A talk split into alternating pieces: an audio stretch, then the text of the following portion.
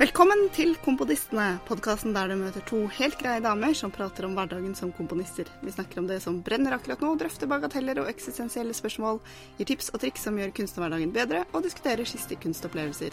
Som en rød tråd gjennom det hele ligger den evige jakten på balanse i kabalen som består av familie, karriere, dobbeltkarasjer, korpsøvelser og livet generelt.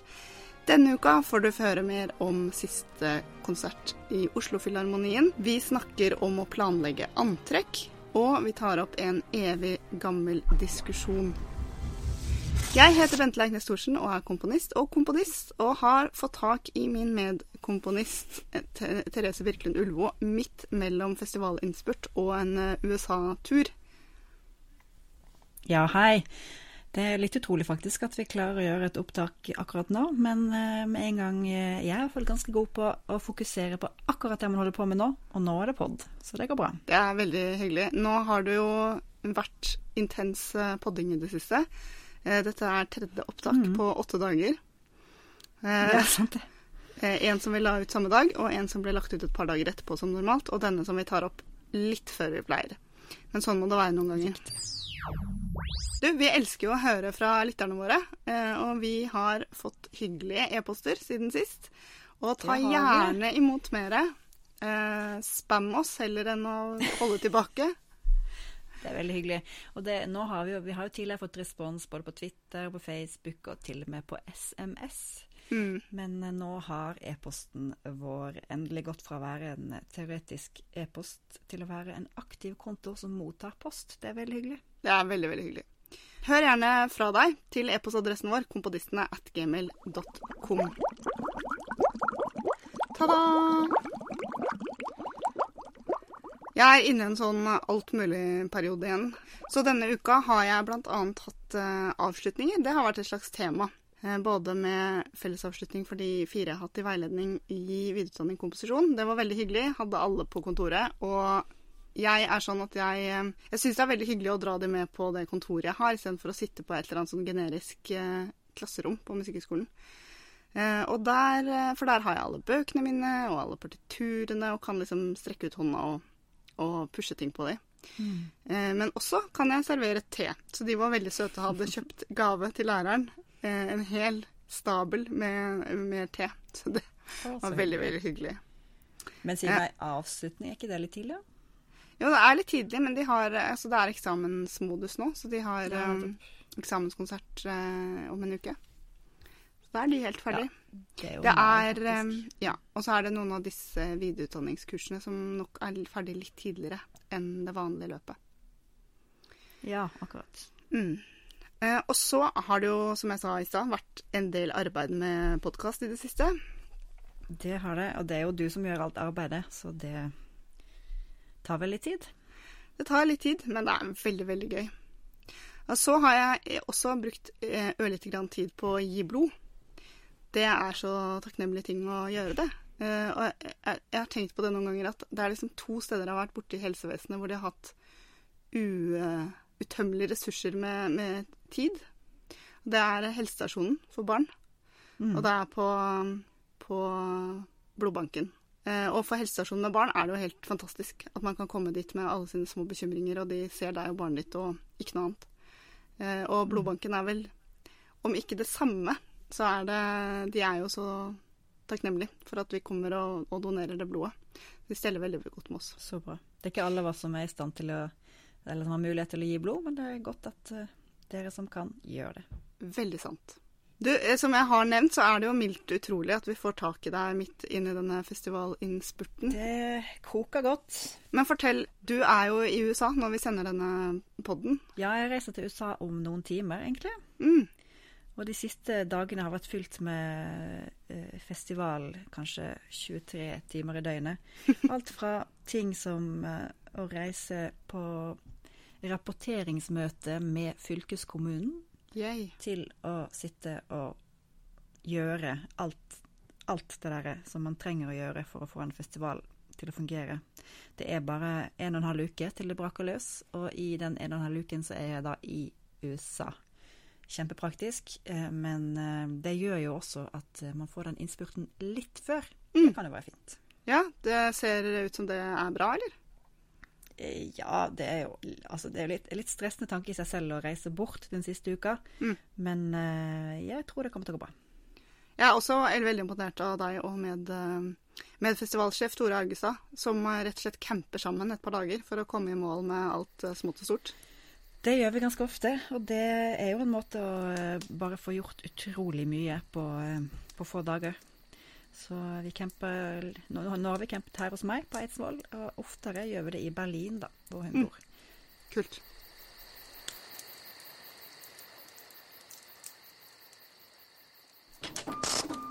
Denne podkasten er sponset av Norsk Komponistforening. Der er vi jo medlemmer begge to, og vi har også begge to benyttet oss av deres fantastiske leilighet i Paris. Ah. Den er tilgjengelig for medlemmer å leie. Man søker om leie tre ganger i året. Men den er også tilgjengelig for ikke-medlemmer hvis man virker innen eh, kunstmusikken. Det er en eh, fin leilighet, altså. Den ligger eh, på Pigalle, rett nedenfor Montmartre. Kjempefin leilighet å jobbe i, eller bare ha en inspirasjonstid i. Den er lys og luftig og eh, har gode fasiliteter. Og Paris, Ja. det er jo stedet å være innimellom. Og selv om Paris er en veldig livlig by, så er den leiligheten inne i en bakgård. Så der er det veldig stille, faktisk. Så hvis man eh, trenger å lade batteriene eller jobbe, så er det gode muligheter for eh, ro og stille. Og så kan man bare gå ut et par dører, og så er man midt i sentrum av verden. Det er et helt supert sted. Anbefaler alle å reise dit.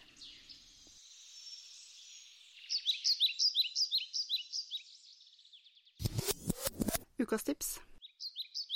Sist så ba jo vi om tips fra lytterne om hva vi skal gjøre når livet klumper seg. Og det var litt morsomt, fordi eh, et par dager etter så hørte jeg på en av mine favorittpodkaster, 'Happier with Gretchen Rubin', um, om noe av det samme. eh, og de hadde jo da fått inn eh, noen tips fra sine lyttere.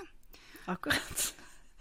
Så det var Jeg vet ikke, kanskje det er bare underbevisstheten som gjør at eh, det ble dobbelt. Det kan jo hende at eh, Gretchen Rubin og de andre i Hollywood, eh, eller hvor de holder til, har hørt på komponistene og ble inspirert til å ta opp dette temaet også i USA. Det er Mest sannsynlig så er det det. Mm. Men det var jo et par gode tips, blant annet det å, å altså hvis, du er, hvis du vet at du er på vei inn i en sånn stressende tid, at man både forbereder så mye som mulig og delegerer så mye som mulig. Det er jo opplagt, men, men det er jo Mm. ofte mer man kan gjøre av det man Opplagt, tror. men vanskelig. Ikke sant? Men f.eks. måltider, da. At man eh, kjøper seg sånn eh, matkasser de ukene man er stressa, eller eh, på en eller annen måte forbereder Ha faste handlelister på, på nettbutikker eller den type ting. Um, Ja. Og delegere så mye som mulig. Også hvis, selv om du er sånn som ikke kjøper vasketjenester i huset. Kanskje faktisk gjør det i den ene måneden det er eh, kritisk. Det skulle vært det her akkurat nå, faktisk. Og så var det en, en siste ting, og det var å ha et sånt eh, travel tid-kit. Eh, som man kan enten lage til seg selv, eller kanskje en hyggelig ting man kan lage til andre som man vet er i en stressa periode. Eh, Nå så, jeg, nå så jeg for meg en sånn eh, for meg en sånn boks med valium og sånt, ja, nå, Ja. men det var ikke det. Var ikke det du tenkte på? Nei, det kan jo være litt forskjellig fra person til person, da, men enten kanskje noe eh, for å roe ned når man har noen minutter til å gjøre det. Eller et sånn traveltid eh, for å bare alt som man trenger for å få ting til å gå rundt. Om det er lade Ja. og hva det nå er. Mm. Nettopp. Jeg har eh, akkurat nå i disse dagene eh, sammen med Tore Augestad snakket en del om hvordan man kan eh, liksom forberede seg så godt som mulig eh, på forhånd. For at, altså, en festivalinnspurt er veldig intens, Mm. men det er ikke mindre intenst om halvannen uke når man står midt i festivalen. Det er liksom fem hakk opp igjen. Det er intense greier. Så ukas tips Eh. kommer faktisk eh, fra Berlin. Ja, dette er Tore Augestad sitt tips. Og det er som følger. Vi snakket blant annet om eh, ikke sant, Vi har selvfølgelig snakka oss eh, opp og ned i mente og gjennom alle konserter og det ene og det andre. Og så skjønte jeg i løpet av eh, en samtale vi hadde i går, at hun har en ferdig plan for hva hun skal ha på seg på de forskjellige arrangementene. Ja. Så spøkte jeg litt med at OK, ja, det der er ikke jeg helt, liksom. Det Men så eh, diskuterte det litt videre, og det er jo, eh, akkurat som jeg sier, det er jo ikke Det er faktisk en ganske effektiv måte eh, å, å liksom skuffe vekk det du kan. Få bort alt du kan av sånne ting som du må ta stilling til mens Mm. du står i det. Ikke sant? Eh, Det handler ikke om at, det er, om at hun er veldig jålete eller det ene eller det andre, men bare alle avgjørelser som kan tas på forhånd, de bør tas. Det er jo noe med å ta avgjørelsene på et, i et uh, sånn kaldt sted, og ikke når det koker. Riktig. Og jeg for eksempel da reiser av gårde i morgen tidlig, eh, kommer tilbake mandag kveld, sikkert lett døgnvill, og reiser til Hardanger tidlig tirsdag morgen. Mm. Og da kan ikke jeg begynne å tro egentlig at jeg skal liksom pakke en genial festivalkoffert. Jeg vet ikke når jeg skulle Eller normalt sett ville jeg sikkert tenkt at jeg skulle gjøre det sent på kvelden på mandag, men Mm. dette er jo ting som jeg bør se over før jeg drar. Ikke sant? Må ha en plan. Jeg skal jo det, å, og det er ikke hva som helst av eh, klær som funker i en sånn type jobb heller. Så Nei, det er her det. gjelder det å ta, ta noen valg og bare skuffe det unna. Det er litt sånn samme gata at jeg, har, eh, jeg kler meg i rødt og svart. Punktum. Eh, og sølv. Sølv er metallfargen. Og så har jeg ørlite grann detaljer i en sånn turkisfarge. Eh, men, men det er litt samme grunnen. Og særlig med Mhm. sånn Det er særlig praktisk med sånne reisesituasjoner. For det, jeg husker så ofte tidligere så pakker man litt sånn i hurten og sturten, men tror man har fått med seg litt av alt. Og så pakker man opp og så bare Men den toppen her kan jeg jo virkelig bare ha med den ene buksa. Og. Eh, Da, eh, og den buksa har jo ikke med de overdelene som passer til den. Eh, fordi så er det noe med fasong, og så er det noe med farge, og så ja, tenker man ikke opp, ordentlig over de begrensende mulighetene man ofte har. Men når alt Nei, er i samme fargetoner, så er det et godt hakk lettere. Ikke sant. Men det er noe med at man, når man står i, eh, i en sånn skal være festivalsjef i en pågående festival, så trenger man bare at alt rundt seg funker. Mm. Man har ikke tid til å drive og dille og dalle med det ene eller andre. Det må, alt må bare funke. Og da inkludert klær. Så Mm. det må Det er virkelig et godt tips som overhodet ikke er fjollete. Nei, jeg tror du skal gå rett nå etter podden og bare pakke den eh, festivalantrekkbagen, inkludert sko og eh, smykker. Kulturtanten, ja. Jeg har eh, overhodet ikke vært på noen konsert de siste dagene. Nærmest jeg kommer er allsang på 1. mai, da. Mm. Du er kanskje litt mer høykulturell? Du, jeg fikk med meg eh, Oslo-Filharmoni-konserten eh, nå på torsdag. Det var eh, urfremføring av Eivind Bune. Eh, Og så hadde han kuratert hele konserten. Så det var veldig artig. Hvordan var det? Du, eh, jeg må jo innrømme, og det får jeg bare ta følgen av, at jeg er ikke noe sånn innmari Brahms-fan. For det som var konseptet her, var at de spilte Brahms pianokonsert nummer to. Eh, og så to verk som Eivind har skrevet som kommuniserer med det verket på ulike måter. Så det ene var helt nytt, og det andre var fra noen år tilbake. Men det de gjorde på konserten, som jeg bare, bare det tenker jeg var verdt det, var at de kutta opp den vanlige rekkefølgen som de så altfor ofte kjører. Mens nå hadde de først en sats av pianokonserten, og så et Eivind-stykke, og så en ny sats, og så pause, og så samme etter pause. Eh, og bare det, å få litt sånn brekk i det, det var eh, artig. Ja, men altså Jeg skjønte ikke. Eivind sin, sine bidrag, var det i én smæle, eller var det litt her og litt der? Nei, det var to verk. Så det ene verket var mellom første og andre sats, og det andre verket var eh, mellom tredje og fjerde sats. Og hvordan forholdt de seg til Brahms? Altså det, det siste eh, mellom tredje og fjerde sats, det forholder seg jo direkte til tredjesatsen. Så det fungerte veldig fint i den sammenhengen, syns jeg.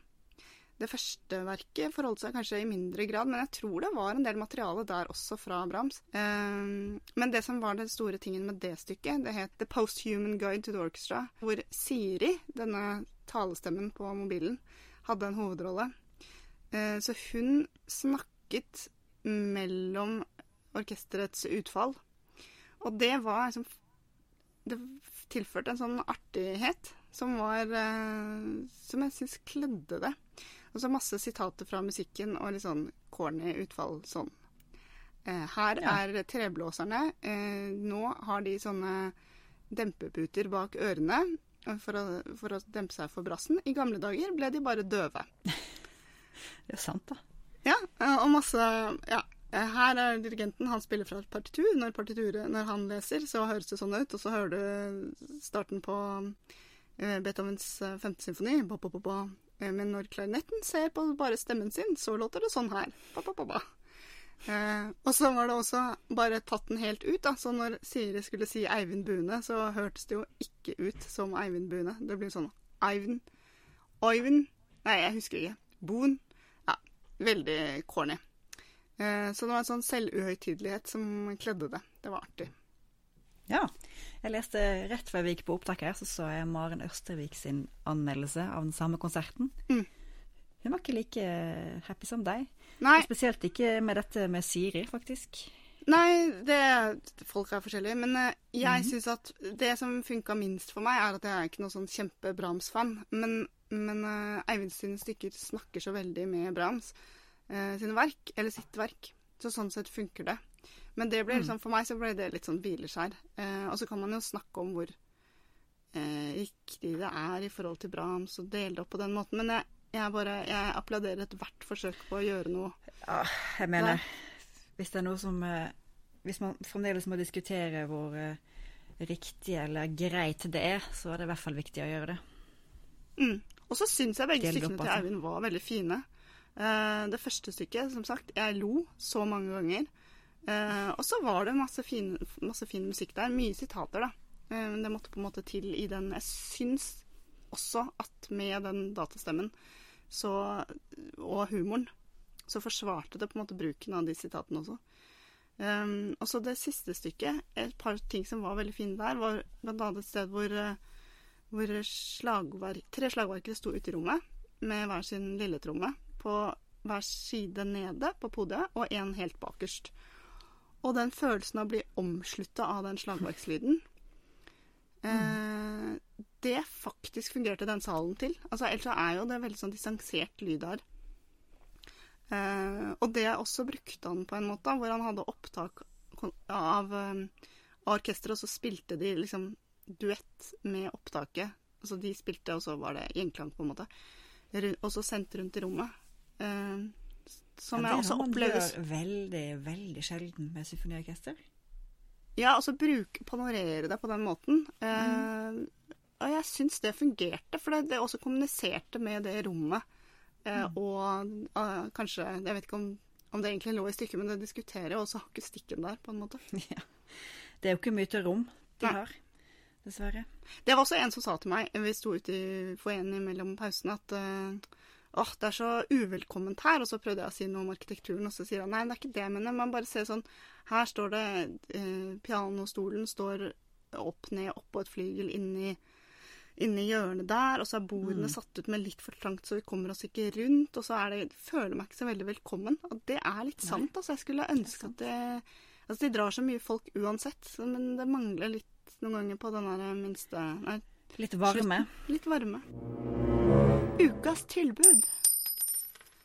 Du, her har det ikke rent inn med tilbud denne uka, men jeg hørte du har uh, fått en uh, fiffig henvendelse. Ja, jeg, fikk, jeg har fått et tilbud om å, om å, å snakke på en uh, litt stor internasjonal konferanse. Og moderere et panel. Ja, Så vi får se om det blir noe av. Men eh, det var jo litt spennende. artig. Jeg kan jo si det, da, at når vi har dette segmentet, ukas tilbud, så er det jo ikke for å vise hvor utrolig kule vi er. Det er jo det også. Men jeg tenker det er artig for å vise spennet i hva som eh, en komponist kan brukes til, og får av henvendelser. Ja, altså En av de tingene som, vi, som var motivasjonen for å begynne med denne podden, var jo å, å prøve bare å vise hva er det egentlig komponister holder på med. Mm. Det er ganske variert. Absolutt. Det er det.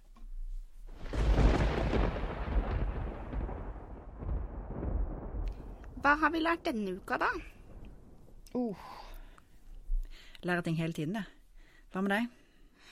Du, jeg som lært og lært, men det er noe med at noen diskusjoner blir man aldri ferdig med. Og jeg har på en måte tenkt at det er noen som nå begynner det å være greit. Nå er vi enige om noen ting. Og så bare renner de over om igjen og om igjen. For eksempel Du, det kommer kanskje som en overraskelse på våre lyttere. Men vi er jo begge to kvinnelige komponister. Og en av de tingene som eh, hører med til det, er sånne evige diskusjoner om kvinnelige komponister blir programmert nok eller ikke. Eh, og alt som følger med av det. Og jeg bare tenker Eller sånn, jeg er så lurer på om folk der ute tror at vi henger og kaster oss med i de diskusjonene fordi vi føler oss misforstått og ikke spilt nok. Og det handler jo ikke om det. Jeg ser jo nå når jeg underviser, at det, bare det at jeg underviser, har en effekt for noen av de jentene. Eh, og det eh, er en én ting som folk ikke skjønner, med forbilder. Det kan jeg si noe mer om. Men det som utlyste, utlyste akkurat det, det- dette akkurat nå, var eh, Minerva hadde noen artikkelserie, rett og slett, for et par uker siden om eh, kvinnelig representasjon i, i programmering i orkester og opera og sånn. For de setter jo opp utrolig lite. Og så har det vært litt sånn, det var litt bobling akkurat da, men det som skjedde nå for noen dager siden, var at eh, en post som Agnes Ida Pettersen, som er komponist, og som også har en sånn likestillingsombudsfunksjon i Norsk Komponistforening, hun hadde posta en av de artiklene på Face. Eh, og så skjedde det ikke noe mer, før den plutselig eksploderte liksom tre uker seinere, sånn som noen sånne poster kan gjøre. det er så rart. Ja. Det er veldig rart. Og alle er med. Og jeg bare Jeg får så behov for å sortere litt, fordi det er så mange diskusjoner som går parallelt i den diskusjonen så ofte. For det første så ser jeg at det er en del som helt sånn politisk er imot tanken om, om kjønnskvotering eller diskusjon om det, bare fordi de mener at eh, kollektivet, treng, kollektivet trenger ikke å ta ansvar på samme måte som kanskje en som meg som er med på venstresida politisk mener, da. Og troen på at enkeltindividet bare skal fikse det sjæl, og her må damene ta ansvar hvis de blir, blir spilt i orkester, og som i mindre grad ser de eh, at det er eh, en systemkritikk da, som egentlig Monerva kom med her, og som Agnes og som jeg og du og flere hever stemmen for å, for å fremme. Jeg føler hver gang vi, vi begynner med det der, så, så, så er vi aldri enige om vi snakker om personkritikk eller systemkritikk. Mm.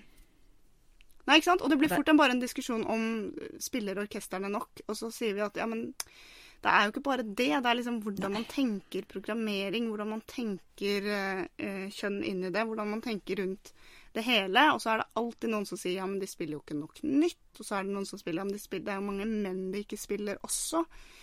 Um, men de tallene vi har, viser jo at det er uh, De spiller ork eh, sånn de tallene vi har, i hvert fall hvis vi skal tro Norsk Komponistforenings munnstillingsstatistikk som de gjorde for noen år siden, og den var veldig grundig, Veldig. så var eh, En ting var selvfølgelig var kvinneandelen forsvinner liten på totalmengden.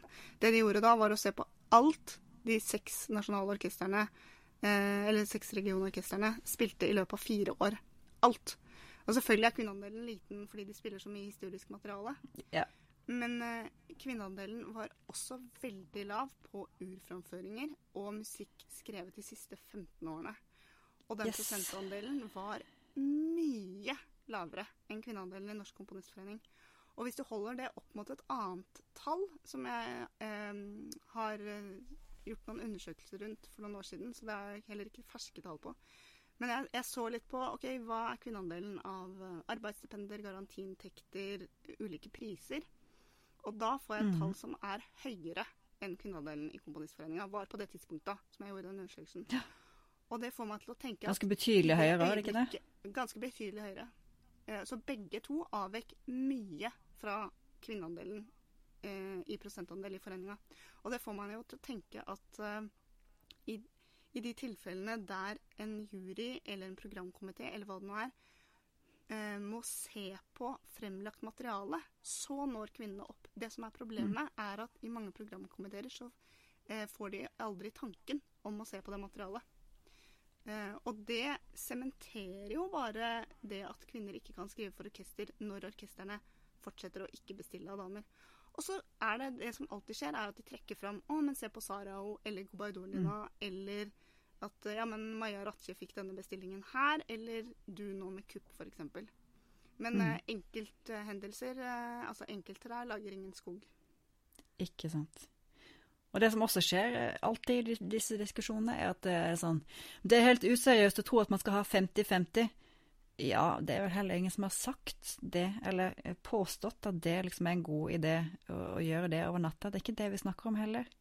Det er så vanskelig å bare bli Det er så vanskelig å holde diskusjonen på et nivå der vi følger de samme logikkene. Mm.